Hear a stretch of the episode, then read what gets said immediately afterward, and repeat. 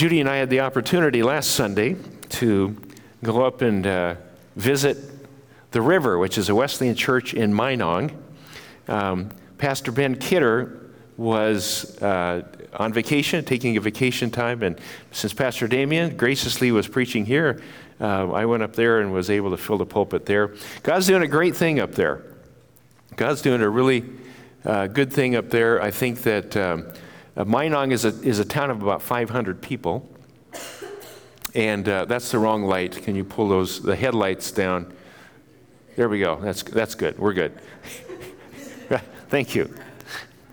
I wouldn't be able to see my notes. Uh, town, the Minong is a town of about 500 people, and they have about they have over 200 people at that church. They draw from about 40 miles around, and so it's really exciting to see what God's doing up there. And uh, they're working towards church planting and expanding and doing some great things. So, so it was just a privilege to be up there. And they send their greetings to you. They they want you to say hi, and they want to thank you for allowing us to be there. So anyway, um, I just needed your permission. So thank you. Prayer is something many of us take for granted. We say a prayer at mealtime. We say a prayer at bedtime. We say a prayer before we take a trip. We say a prayer when we get sick. Sounds like uh, Dr. Seuss, I'm sorry. We even throw up emergency help prayers to God when we need it. We might even follow the example of the sailor who was in trouble at sea, who said, God, if you help me this one time and save my life, I'll never bother you again. But prayer is more important than asking God's blessing on our food. It's far more than asking for a good night's rest or asking for a safe trip or, or healing from the flu. It's more than an emergency distress call.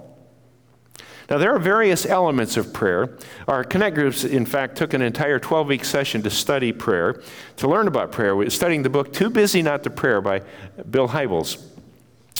And we discovered a lot of things about prayer. And there are a lot of different words that describe prayer. There's the word intercession, which is taken from the words intercedere, to go between, or to pray on behalf of somebody else. There's petition, which is asking a request on, on behalf of ourselves. There's confession, which, which is confessing our sins, agreeing with God that we did wrong. There's praise, which is adoration, which is a lot of what we did today. It's singing to God in praise. Uh, there's thanksgiving. There's watching, which is, which is praying for our leaders in the political process and, and uh, all, all kinds of things in our world. But simply put, prayer is communication with God. Prayer is communication with God. And the fact that prayer makes a difference, and we believe that, flows out of something called faith.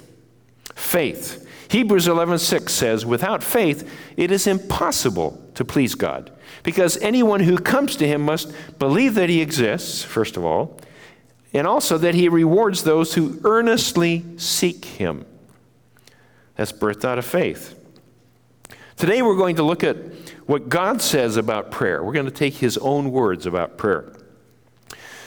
Solomon was the greatest king of Israel in all of history, and he has just completed an enormous building project. Solomon was the one who built the original temple in, in Jerusalem as the place to worship the one true God. And then they had this incredible two week festival to celebrate this historical occasion. And after this two week celebration of the opening of the temple, God appeared to Solomon and spoke to him. And God's message to Solomon is recorded in 2 Chronicles 7. 2 Chronicles 7. And I want us to join the story in 2 Chronicles, the seventh chapter. It's on page 350 in the Bible in front of you, or it'll be on the PowerPoint in front of you. 2 Chronicles chapter 7. I'm going to read the, I'm going to read 11, and then 12 is where the uh, story picks up. Uh, 11 says, When Solomon had finished the temple of the Lord and the royal palace, and had succeeded in carrying out all he had in mind to do in the temple of the Lord and in his own palace, verse 12, the Lord appeared to him at night and said, I have heard your prayer and have chosen this place for myself as a temple for sacrifices. When I shut up the heavens so that there is no rain, or command locusts to devour the land, or send a plague among my people, if my people who are called by my name will humble themselves and pray and seek my face and turn from their wicked ways, then I will hear from heaven and will forgive their sin and will heal their land. Now my eyes will be open and my ears attentive to the prayers offered in this place. I have chosen and consecrated this temple so that my name may be there forever. My eyes and my heart will always be there.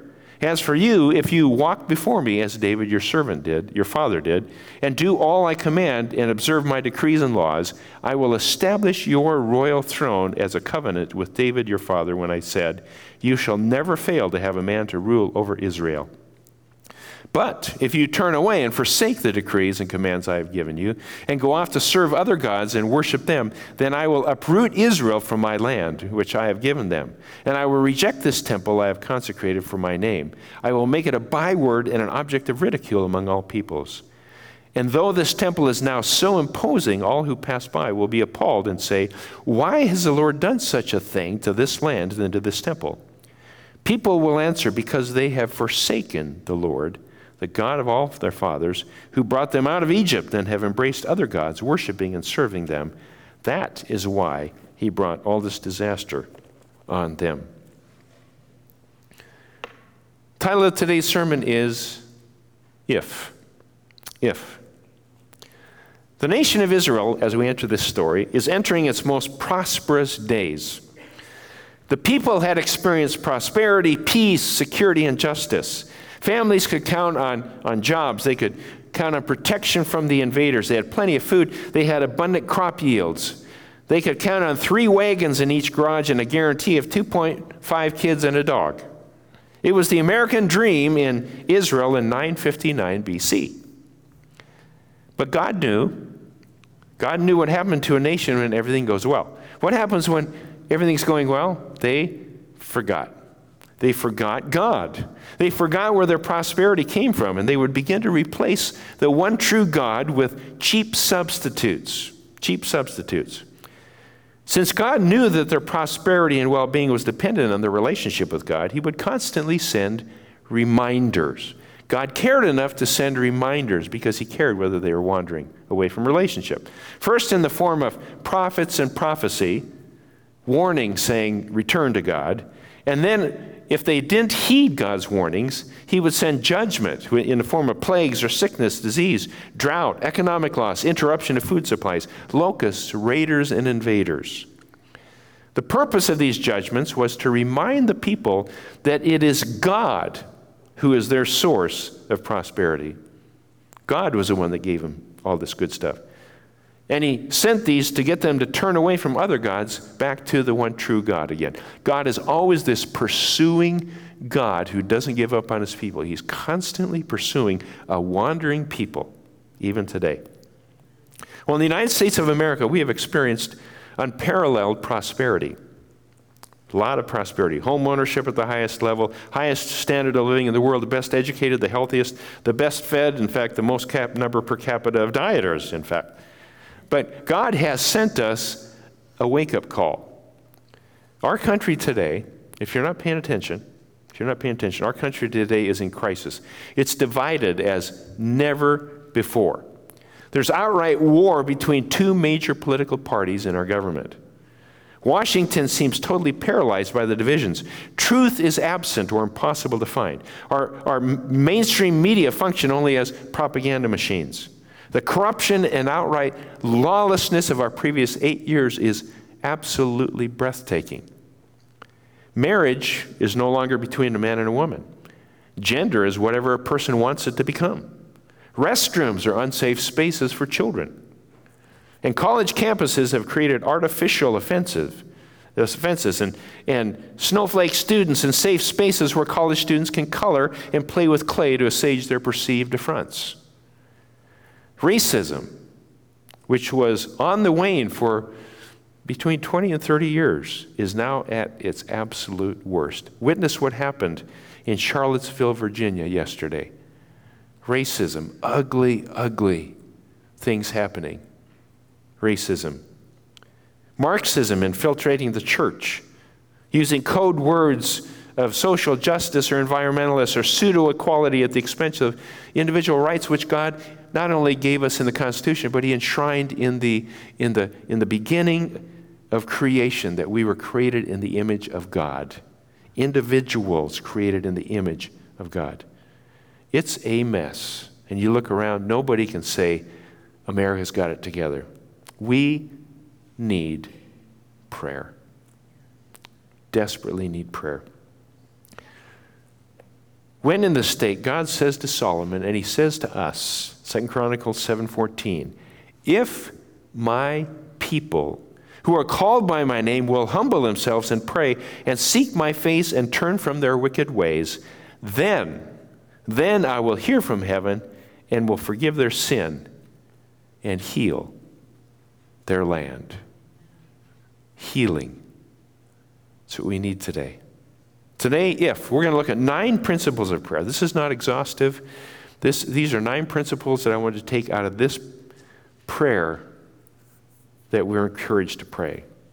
Number one, God will only act if we pray. God will only act if we pray. Now, God can will, can and will do whatever he pleases, but in circumstances like this, he promises to act only, only if we pray, if we ask him to act. Jesus said in Luke 11, 9 to 10, So I say to you, ask and it will be given to you, seek and you will find, knock and the door will be opened to you. For everyone who asks receives, he who seeks finds, and to him who knocks, the door will be opened. God has not promised to act unless we ask him to, unless we ask him, unless we pray. James 4 2 says, You have not because you do not ask God. We, we believe in the sovereignty of God. God's going to do his thing, but he uses the prayers of his people. He waits for us to pray. And powerlessness is in direct proportion to prayerlessness. Powerlessness is directly proportional to prayerlessness. And we will write letters, we'll send emails, we'll blog, we'll call our congressman, we'll picket, we'll march, we'll demonstrate, attend meetings, donate money, we'll go vote, we'll do all those things. But for some reason, we just won't pray. And as good church people, we attend services, work with children and youth, go to Connect Group, participate in fellowship events, invite people to church, visit the sick, have neighborhood barbecues. We do a, a lot of great things that are good for a lot of things, but not pray. If my people, it's a big if, and God will only act if we ask Him to. Pray. Number two, Prayer is personal.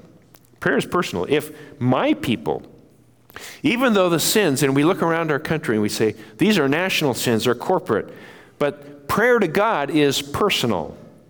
It's not they have sinned or we have sinned, but I have sinned. And even though Solomon talks about the corporate nature of sin, the national expression of sin, leaders own the sin and they confess it themselves. Sin is corporate, but confession is personal. We look at the identification of the prophets throughout the Old Testament. When they confess the sin of Israel and Judah and the sins of God's people, they say, I have sinned. See, God is a personal God who listens to each of us as individuals. We cannot depend on someone else's relationship with God. This is a personal relationship that we have with God. Your parents may have a relationship with God. That's not good enough. Do you have a relationship with God? Your grandfather or grandmother may have a relationship with God. That's not enough. Do you? Your husband or wife may have a relationship with God, but do you? We are not related to God through others like the first cousin or second cousin or brother in law. God, as it's been said, has no grandchildren, He only has children. Children. Prayer is personal. He says, if my people, Thirdly, prayer is the primary expression of our relationship with God.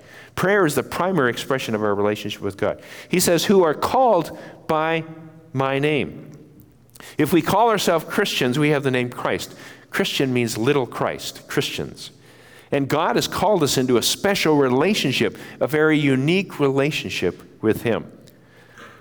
But we cannot be in a relationship without something called communication. Communication. Now, I've counseled many couples over the last 30 years or so whose relationship has just kind of grown cold. I don't love him anymore. I don't love her anymore. And when we diagnose and we look at, there are a lot of things that cause problems in marriage, but, but many times the root problem is they never really talk. The common denominator is no communication. No communication. And without communication, there's no relationship. The Bible often uses the human marriage relationship to illustrate our spiritual relationship with God. We are the bride of Christ, he says. And when we turn our life over to Jesus, we become married to him.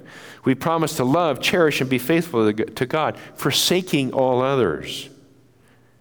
God initiated this relationship, sent Jesus to make it possible, and we respond. But like those who get married and after the honeymoon say, I'll talk to you again in about 20 years, it doesn't work that way. Some people never communicate with God, they never pray. We're not called of God to be into rule keeping, but into relationship, personal relationship. And prayer is the primary expression of our relationship. Number four, prayer is humbling. Prayer is humbling. Will humble themselves and pray. Humble says, I need God. I need God. I will never forget where I was on 9 11 when I first saw what happened to New York City, downtown Manhattan. The events surrounding that, America did not need God until attacked on our own soil. And what we saw was people of our country united in humility who met in churches across the nation to pray and to seek God. And it lasted what? Two weeks? Four weeks? And then what happened? We forgot. We forgot.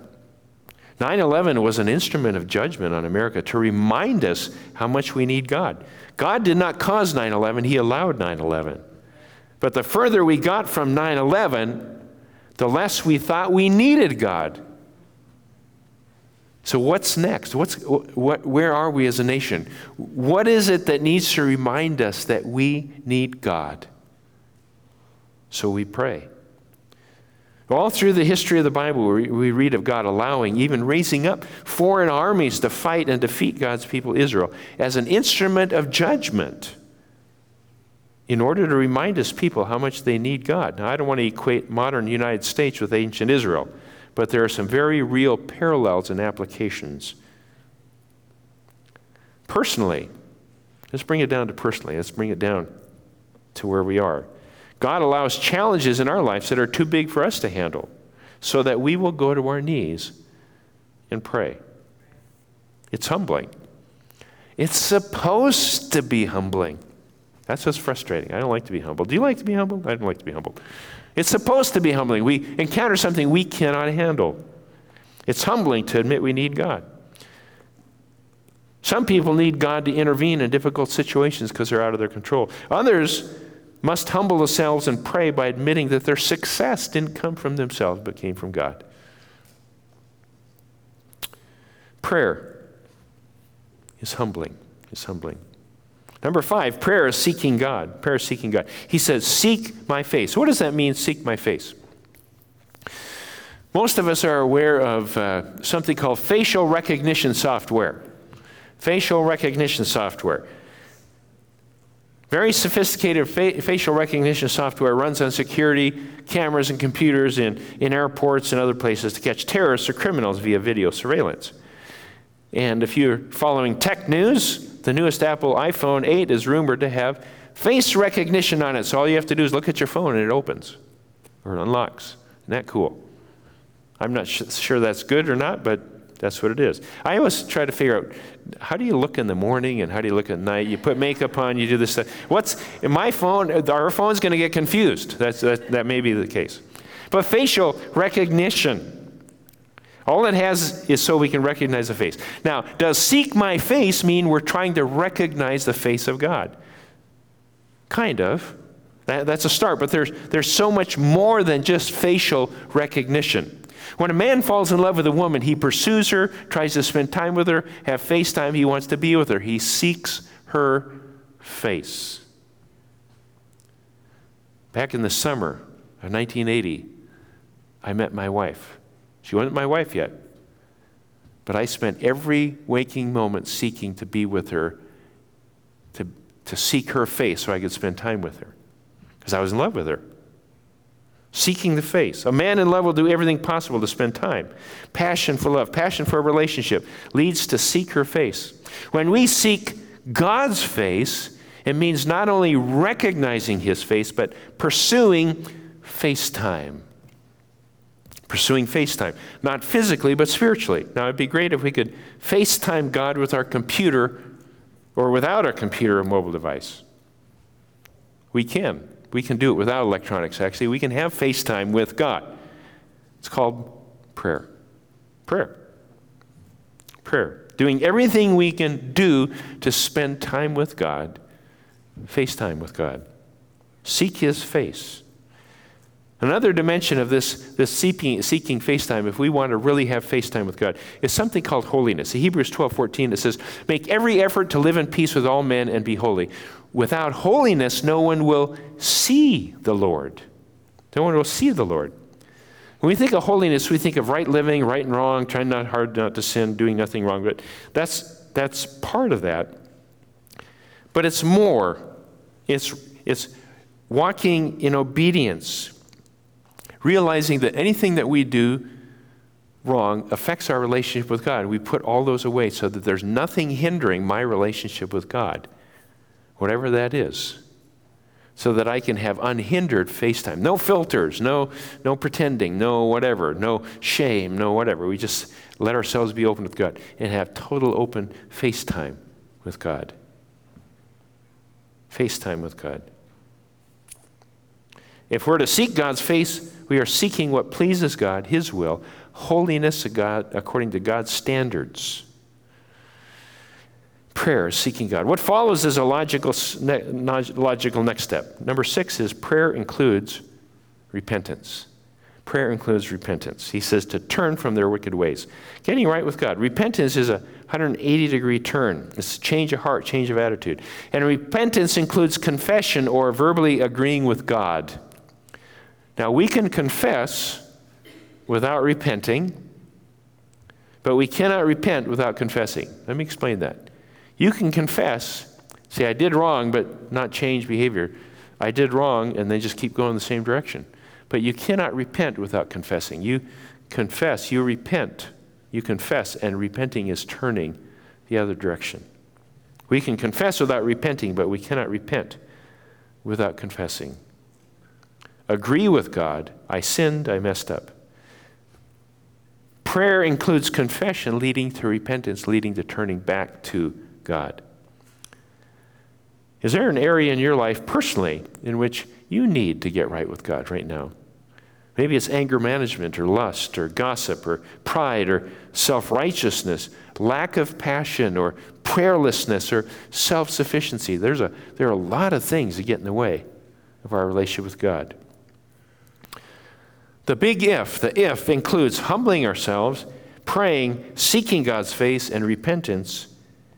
Then, there's a then. God never gives a command without a then. I, I love this. He gives command and he gives promise. So if there's a command, you find any command in the Bible, there's always a promise attached to that.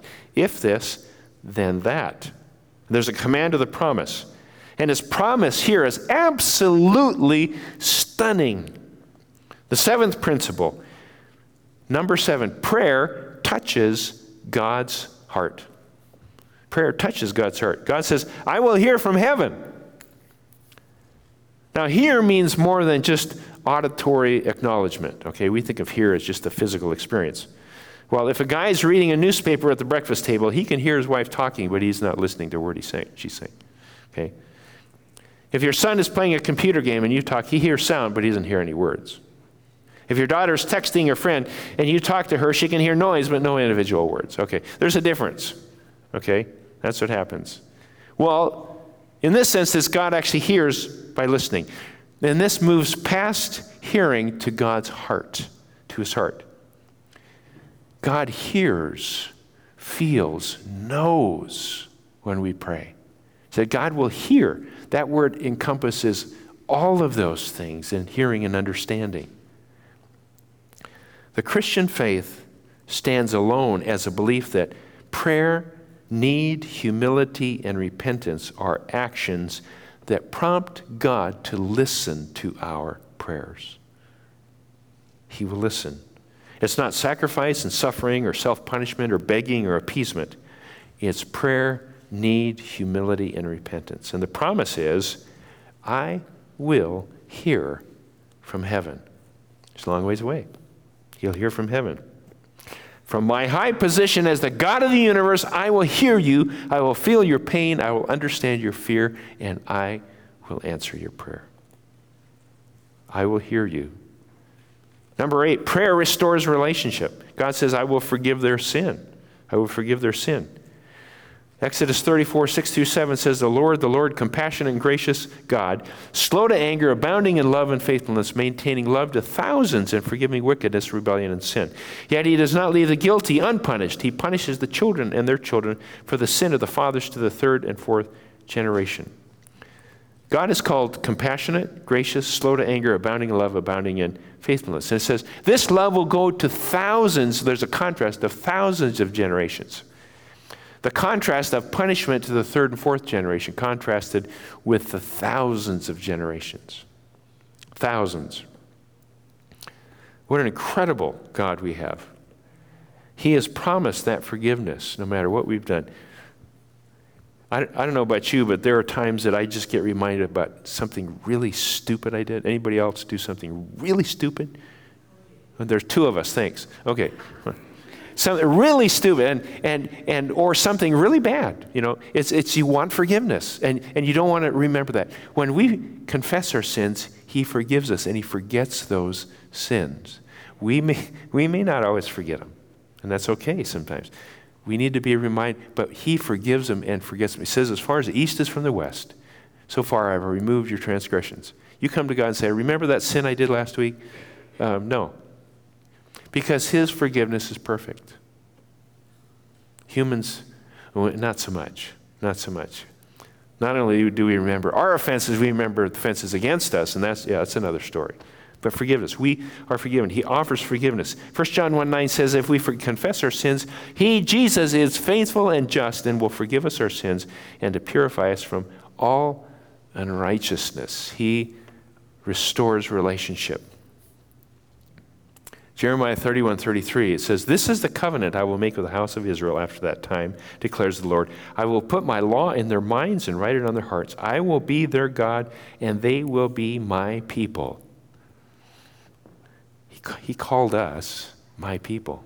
You're, you're his people. Restoring relationship. I, I, I don't know what that does for you, for your self esteem, for your understanding, and, and yeah, just it's like, wow, I am his people. I'm his people. He restores that relationship. Prayer restores our relationship with God. And if you've been isolated, you've been out wherever, maybe you've never known God, a simple prayer asking Jesus to forgive your sins and to come into your life, you'll have a relationship with him. Prayer. And number nine, prayer moves God to action. Prayer move God to action. I will heal their land. Our land desperately needs healing. It's sick with sin, sick with perversion, sick with or immorality. And God is not saying, God is not saying to Israel, He's not saying to America, all the evil people need to change first. No. It starts with God's people. It starts with believers my people who are called by my name, if they pray, repent and pray, I will act. This is a call to action, it's a call to prayer. The most important thing you can do with your time is pray. The most important thing you can do with your life is pray. The most important activity of the church is and must be prayer. Prayer. We can fill our time playing church and have nice services, great get togethers, weddings, funerals, baptisms, and baby dedications, potluck activities. All those things accomplish our goals and do certain things. But if we really want to make a difference, we pray.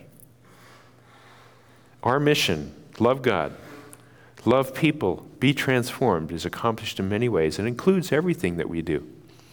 But mostly we can ask God to accomplish the impossible in your life, in the life of our church, in the life of our community, our state, our nation, in the life of the world. It can be done through you and you and you and you and you and you if we pray.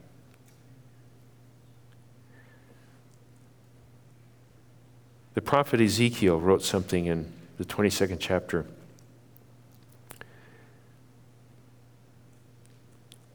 Says this I looked for someone among them who would build up the wall and stand before me in the gap on behalf of the land so I would not have to destroy it. But I found no one.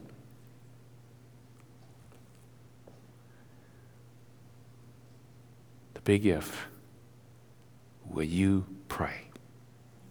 Let's pray. Father, we thank you that you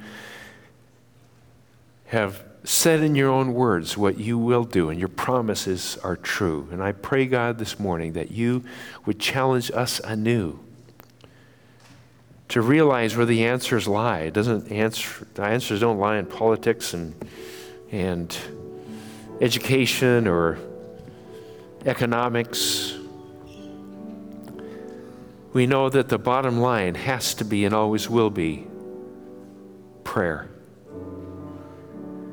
And Father, as we move into this fall, I pray, God, that you would speak to each and every one of us about prayer.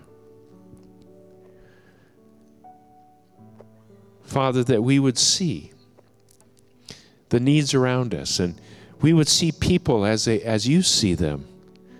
We see actions, we see externals, we see external problems, and, but you see the heart. You see the hearts of people that are crying for meaning in life. You see the people that have been in poverty and, and, and take it out on the streets, or people that have been mistreated or people with perceived slights or whatever that is. And Lord, you see the hurting. And you see the sometimes the, the reactions that we have that are that are not right, they're they're ignorant, based on ignorance. And Father, we must understand that these problems are not economic, they are not political. Our Congress is dealing with issues on the physical realm.